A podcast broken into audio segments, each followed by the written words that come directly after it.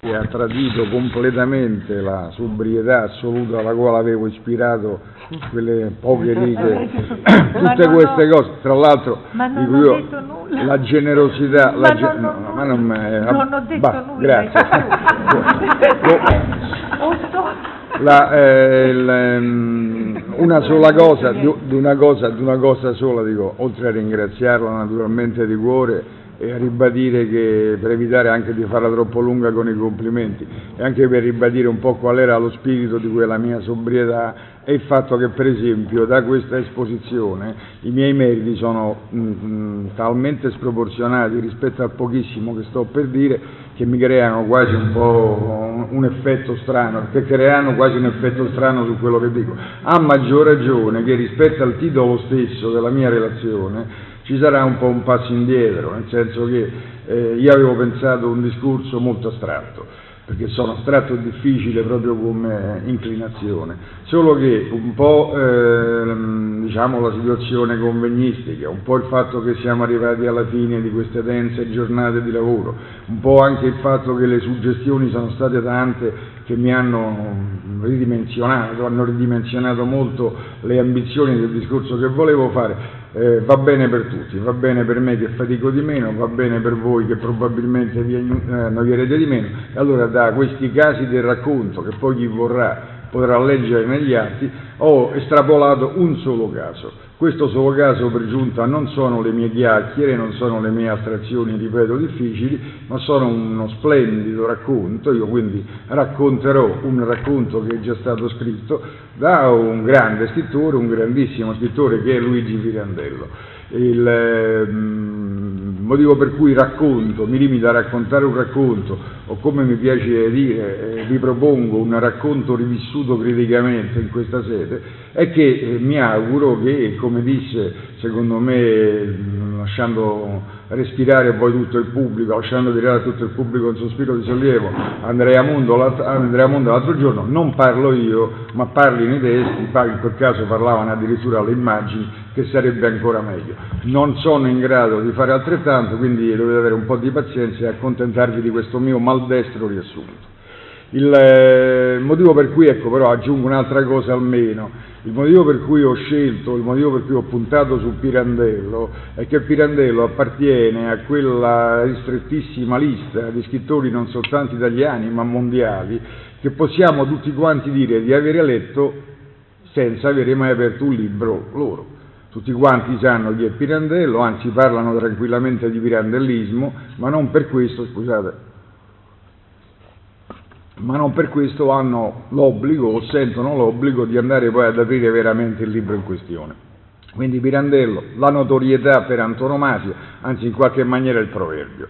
Eh, spiegato perché ho scelto Pirandello, vi dico anche perché ho scelto questo racconto, il, che fa parte delle novelle per un anno, questa uh, grande opera interrotta, rimasta interrotta per la morte dell'autore che avrebbe dovuto prevedere appunto una eh, organizzazione del tutto estrinseca di un grandissimo, di, uno, di un enorme materiale narrativo organizzato secondo lo stile dei narratori antichi, secondo lo stile di Boccaccio e degli altri grandi novellieri, non tanto sulla base di un filo conduttore tematico, ma proprio in corrispondenza dei vari giorni. Avrebbero dovuto essere 360 novelle come 360, così sia pure approssimativamente, sono i giorni dell'anno. La novella in questione è intitolata comunque Sole e Ombre e vedremo adesso, dico, nella, nella, mia esposizione, se riusciamo a evidenziare quali sono i motivi che fanno sì che non solo questa novella ci aiuti a comprendere eh, un gravissimo problema, una gravissima questione qual è quella che sto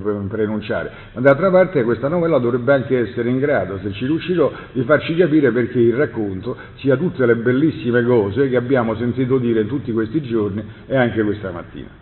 La novella intitolata, dicevo, Sole Ombra, è stata pubblicata infine, in ultima istanza, eh, in una delle prime raccolte che fanno parte delle novelle dell'Utile per un anno, quella intitolata La Rallegrata. Di che cosa parla dunque questa novella? Novella che è un argomento molto triste, il più triste degli argomenti, però è un argomento estremo che proprio per il suo carattere estremo ci aiuterà a capire quale sia appunto la efficacia di questo tipo di racconto c'è un signore, la, la, prima scena della novella è un notturno, eh, così come anche l'ultima no- scena della novella è un altro notturno. Possiamo dire quindi che l'azione si svolge tra due scene notturne. Le due scene notturne incapsulano, chiudono una giornata. Se volessimo essere un po' così enfatici e retorici, potremmo dire che la novella parla dell'ultima giornata di un protagonista. Questo protagonista si chiama Chunna.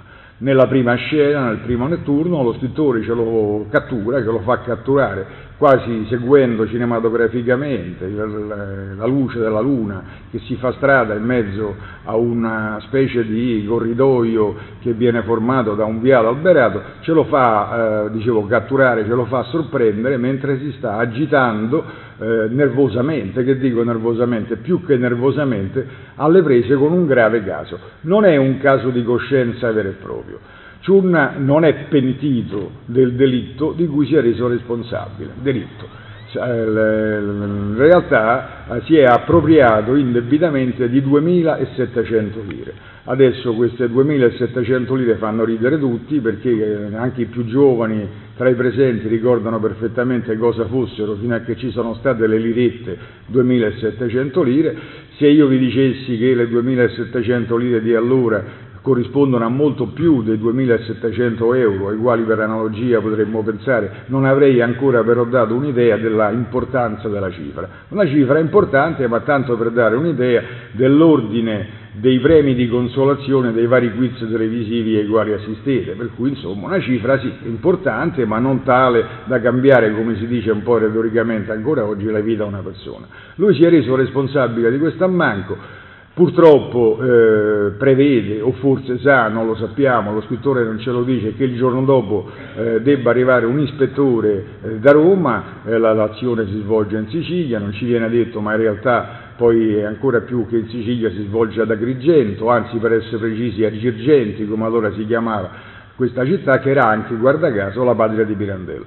In questo notturno c'è questo signor Ciunna che si sta quindi agitando perché teme che il giorno dopo venga l'ispettore. D'altra parte lui non può, prima considerazione, prima considerazione di questo Ciunna, quella legata al notturno, non può assolutamente tollerare l'ipotesi di essere prima accusato, poi imprigionato, buttato in carcere, lui che dice, ce lo dice indirettamente, è stato un eroe del risorgimento anzi un eroe per essere precisi, l'azione, ripeto, collocata in Sicilia, anche se non ci viene detto, è stato un eroe dell'impresa di Mille.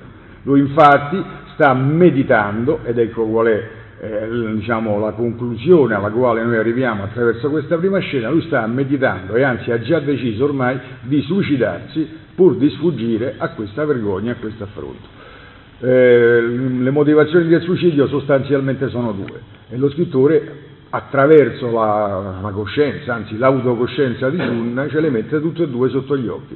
La vergogna, l'affronto che subirebbe un eroe come lui del 1860 che, che, non ha avuto alcun riconoscimento e che adesso anzi rischia il carcere e dall'altra parte la giustificazione nobilissima del suo gesto. Lui ha rubato, lui ha messo le mani indebitamente nel cassetto dell'azienda della quale è evidentemente o cassiere o comunque dirigente, eh, lo ha fatto perché deve mantenere eh, il figlio eh, con la moglie, quattro bambini e un altro bambino che è in viaggio, che sta quindi per diventare nonno per la quinta volta. Alla vigilia di questa, di questa, visita dell'ispettore ormai è disperato e decide quindi che l'indomani si farà venire a prendere da una carrozza, eh, questa carrozza lo condurrà da uh, Agrigento o da, da Girgenti come dicevamo prima alla Marina, che la Marina poi sarebbe Porta Empedocle, cioè un posto molto familiare a tutti coloro che hanno qualche confidenza con uh, Camilleri, che hanno letto qualche cosa di Andrea Camilleri e quindi sanno perfettamente che anche se si chiamano diversamente le località nelle quali Camilleri colloca l'azione dei suoi racconti e dei suoi romanzi, le località in questione sono appunto Agrigento e Porta Empedocle. Eh, questo è il notturno, una, non ci viene raccontata questa parte, torna a casa, chiaramente ordina la carrozza per il giorno dopo. La mattina dopo alle 7 viene puntualmente svegliato dalla puntini puntini di sospensione, un po' di suspense, dalla serva. Eh, il termine crudo è tipico naturalmente della narrativa di quel tempo, che di tutto poteva essere accusata tranne che di essere politicamente corretta. Adesso noi diremmo la collaboratrice domestica. Eh, viene quindi svegliato dalla collaboratrice domestica e si sveglia sorprendendosi con se stesso perché si sveglia tutto sommato quasi allegro e tutto sommato si rende conto che ha dormito saporitamente, molto saporitamente. Quindi nonostante la decisione del suicidio, lui è tutto sommato eh, contento di aver passato una buona nottata. Le sorprese non finiscono qui, perché poco dopo si scopre lo stesso, sorprendendosene, eh, di aver lasciato le scarpe fuori dell'uscio perché la collaboratrice domestica gliele potesse fare trovare lucide. E non basta ancora che mentre si veste si rende conto, ancora una volta sorprendendosi, che sta rimettendo l'abito di tutti i giorni e non quello della festa per tenere da parte l'abito della festa per un'altra circostanza. Dice ma che devo tenere da parte dal momento che ho deciso di morire? Non basta ancora perché poi mentre sta uscendo eh, si genufletta di fronte all'immagine sacra e anche in quel momento non la sto a fare lunga.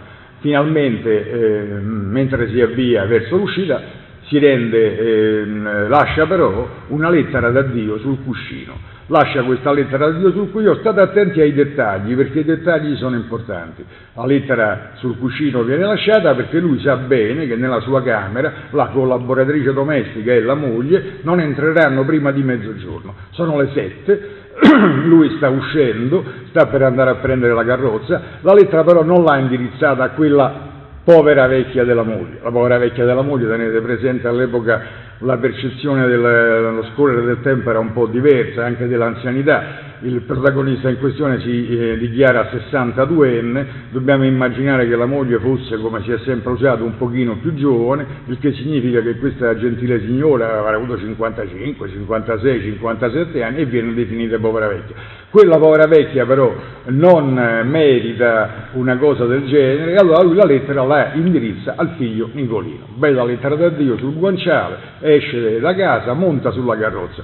La carrozza parte, questa carrozza che affronta questa lunga discesa verso la marina eh, gli mette allegria anche perché ha una sonagliera e lui che, ha, che è uno spirito bizzarro immagina addirittura che questo suo ultimo viaggio verso la marina dove ormai ha deciso di andarsi a buttare a mare, di morire affogato attaccandosi eh, una pietra al collo, lui immagina che eh, i paesani, visto che lui è molto popolare, possano correre dietro la carrozza pregando eh, il cocchiere di ritardare il cammino, dal momento che in questa maniera non possono seguire quello che dovrebbe essere il feretro.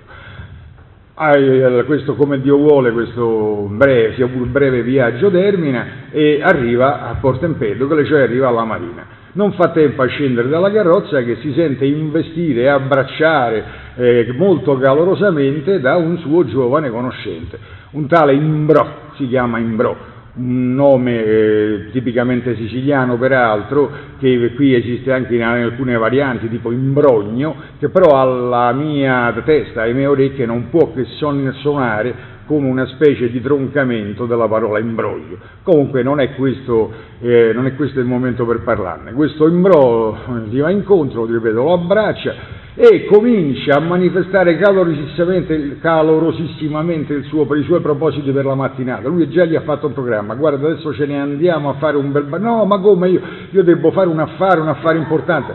Tutto si può rinviare, adesso viene prima questa cosa, dobbiamo andarci a divertire, tu sei un grande amico lo trascina con sé. Il, l'aspirante suicida, sia pure malvolentieri, si accuda a questo imbrocco e lo porta, pensate un po' voi, ai bagni. Anche qui eh, leggetevelo perché è molto divertente, anche qui succede una scenetta che adesso per noi sarebbe inimmaginabile, inimmaginabile nel senso che questi due amici che si recano appunto ai bagni, non solo anche qui debbono sottostare a una nuova vestizione, perché all'epoca, come voi forse avete visto in qualche film, non esistevano i costumi da bagno così come noi li concepiamo, ma ci dovevano mettere una cosa che si chiamava la maglia. Ancora adesso si possono vedere in alcuni quadri, in alcuni film, appunto questi signori che si rivestivano completamente per andare a fare il bagno e mettevano queste tutine eh, allegramente, eh, allegre a, righe o con altri motivi del genere. Vanno a fare questo benedetto bagno dove naturalmente non nuotano perché all'epoca eh, questo genere di sport non era molto praticato e pensate voi, l'aspirante suicida, visto che ormai è stato costretto a immergersi e visto che lui tutto sommato aveva pensato di suicidarsi proprio per mezzo dell'acqua, a un certo punto pluff, si ficca dentro l'acqua e scompare. L'altro lo cerca, dice ma guarda questo già se n'è andato e invece dopo un po' boom salta fuori dall'acqua perché lui ha provato un suicidio strano, cioè ha provato a suicidarsi per così dire a secco, nel senso che si è messo dentro all'acqua e ha aspettato che succedesse qualche cosa.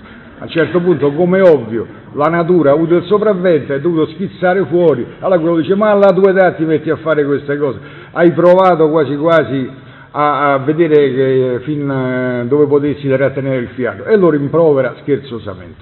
Dice però andiamo via che l'acqua è fredda, è ora di andare a mangiare. Le sette di mattina, alle otto sono arrivati alla marina, si è fatto mezzogiorno, sono andati a mangiare, mangiano e restano a tavola fino alle quattro. Resta, io bevo pure io, a modo mio, però questa è acqua. Loro invece non bevono acqua il programma eh, delineato dall'Imbroera, due spaghetti con i vongoli, come li chiama appunto Vinandello, e poi glu glu glu beviamo qualche altra cosa che ovviamente non era acqua. Sono un po' bevuti, sono un po' alticci. Alle 4 il nostro eroe, il nostro Ciurna, dice, beh io adesso no, che facciamo? Adesso ci andiamo a fare un bicchierino da un amico mio che ha un gin buonissimo. Ci sono le 4, farci far tardare, sono tutte e due bevute. Il nostro povero Ciunna si è completamente dimenticato che si doveva ammazzare. Alle, se, eh, alle, immaginate intorno alle 6 di pomeriggio, una cosa del genere, finisce finalmente anche quest'altra eh, impresa e quando lui sta dicendo va bene adesso mi riprendo la carrozza e me ne vado, l'imbro che lo aveva salvato la mattina lo condanna perché gli dice no ma tu devi fare quell'affaruccio Porca miseria l'affaruccio che devo fare. E quindi questo disgraziato si ricorda che si deve ammazzare. I motivi sono rimasti, le cose non sono cambiate. E si avvia, dopo aver salutato così molto affettuosamente questo amico, e si avvia verso la parte più remota, più deserta di questo molo di Porto Empedocle per andarsi a suicidare. Solo che anche qui, invece che suicidarsi proprio, fa una cosa analoga a quella che aveva fatto la mattina, cioè comincia a saltabeccare attraverso eh, questo molo, saltando di sasso, era in costruzione all'epoca ancora, quindi non era ben sistemato, per vedere se tante volte ci pensasse la provvidenza a farlo cadere e a farlo morire d'accidente. Così non succede. Alla fine, tra quello che aveva bevuto, la rietta fresca e così via, dice, ma sai che nuova c'è? 2700 lire, ma che la mia vita vale 2700 lire? Dice, non lo scrive lo scrittore, non ve lo dico io, una cosa che però vi immaginate tutti quanti, dopo aver detto questa cosa che ci immaginiamo tutti quanti, dice sai che nuova c'è? Adesso io compro del pesce, delle triglie, me le faccio che siamo al mare, il pesce è fresco, mi prendo queste benedette triglie e le porto ai miei nipotini e ce le mangiamo, anche qui non lo dice ma questo lo posso dire io, alla faccia dell'ispettore e alla faccia di tutti. Monta bello bello in carrozza e eh, con queste dopo aver comprato le vie dice al cocchiere di andare. Nel frattempo però sono calate le tenebre, sole e ombra il titolo. Lui comincia a sentirsi un umore strano, anche perché sul suo umore gioca negativamente quello che ha bevuto. Come sanno bene gli amici che stanno qui e che so essere affezionati a questo genere di sport, quando uno beve, quando uno beve inizialmente, non ce l'ho con quelli che pensano che io ce l'abbia con Dicevo, quando uno beve, quando uno beve eh, questo lo dico perché io qualche volta lo faccio, insomma, quando uno beve all'inizio è molto allegro, poi in un secondo momento dall'allegria si passa a uno stato d'animo molto diverso. E lo scrittore ci fa assistere a questo passaggio d'umore. Ma qui capita di peggio, perché arrivando a un certo punto, porca miseria, la carrozza già sta andando su. Che cosa, cos'è porca miseria? La lettera, la lettera, a questo punto hanno letto tutto. E qui con un procedimento psicologicamente finissimo, però ci sono dei barbati psichiatri e psicologi che mi potranno anche correggere, e qui con questo tipo di eh, finezza interpretativa Pirandello si rende conto che questo è ancora più grave di quello che è successo prima. L'uomo si dispera, allora già sta fantasticando di altri suicidi improbabili, cioè lui sostanzialmente non ha il coraggio di suicidarsi per cui vorrebbe eh, affidare al caso a qualcun altro. Allora chiama, cerca di chiamare il cocchiere, ha pensato di farlo fermare in mezzo alla campagna e divagare fino a morire, figuratevi voi, in mezzo alla campagna, di trovare altre occasioni, solo che non gli esce la voce dalla gola, non ce la fa. Io avete visto che devo bere pure io l'acqua perché a me pure rischia di non uscire la voce dalla gola, lui ha bevuto tutt'altro, lì l'acqua non ce l'aveva, per cui non riesce a parlare. E allora così comincia a tormentarsi la faccia, con una mano si tormenta la faccia, con l'altra mano così nervosamente eh, si, si, si, cerca nelle tasche. Non sta cercando niente di particolare, solo che è successo la mattina, vi ricordate avevo detto attenta ai particolari, non si è cambiato d'abito. Adesso dovete sapere che quando si era cominciato a interrogare sulle, sulla necessità, sull'opportunità di suicidarsi e sulle modalità da tenere, sarà fatto dare da un amico del veleno. Poi aveva rinunciato a suicidarsi con il veleno perché il suicidio con il veleno è doloroso, perché poi arriva qualcuno che ti salva, ma lui il veleno ce l'aveva ancora in tasca. Se lui la mattina si fosse cambiato d'abito, come pure aveva deciso di fare e poi non fece, lui non avrebbe trovato nella tasca il veleno. Si trova questo veleno e lo inghiotte. La novella ha un altro brevissimo finale che vi risparmio. Considerazioni, mm, eh, non ne voglio fare molte, considerazioni di due tipi. Avevo detto che la novella aveva la possibilità di essere immediatamente illustrativa in due direzioni. Da una parte sul piano morale e umano, come prendiamo le decisioni.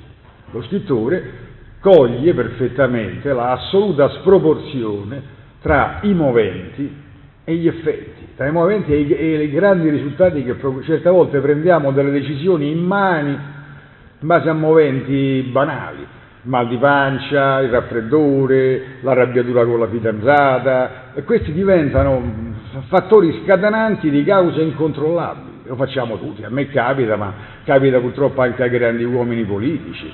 Eh, secondo un vecchio, un vecchio detto, se il naso di Cleopatra fosse stato più lungo, eccetera, eccetera, la storia sarebbe cambiata. Certe volte sono appunto eh, minime cause che producono grandi effetti. La decisione, ecco perché dicevo che era importante che il tema fosse estremo, il suicidio. Pensate voi, persino la vita, persino la nostra vita, non quella degli altri che non ci fanno nessun effetto, ma persino la nostra vita è affidata a una cosa del genere e su questo potrete meditare molto più utilmente di quanto abbia fatto io adesso chissà per quanto tempo.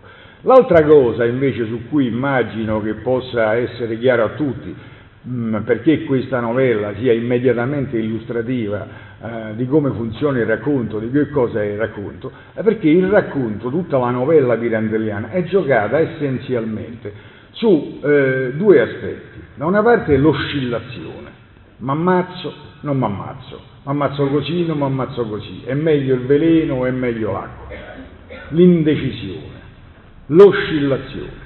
Dall'altra parte, il secondo elemento, questa oscillazione è basata su quella che è non solo la tecnica adoperata da Pirandello dentro questa novella, ma il segreto della narrazione. La narrazione che altro è se non proprio aiutarci a scegliere, indirizzare il nostro sguardo dentro un'oscillazione farci vedere una cosa e non farcene vedere un'altra. Che altro è la narrazione, la novella, questa novella in particolare che lo tematizza, se non mettere proprio risalto che all'interno degli stessi meccanismi decisionali che riguardano la letteratura, il principio fondamentale è quello della evidenziazione, cioè la consapevolezza che ci dà Pirandello attraverso la novella è che la differenza che esiste non solo nella vita umana tra ammazzarsi e non ammazzarsi, ma anche nella letteratura, tra ciò che la, la, letteratura propone, ciò che la letteratura sostiene e ciò che invece noi non vediamo, ciò che eh, ci viene nascosto, è semplicemente una scelta di carattere, per, eh, permettetemi la brutta parola, retorico. È semplicemente cioè la scelta dell'oggetto da illuminare con un faro. Tutto il resto, tutto quello che non si vede, è come se non esistesse.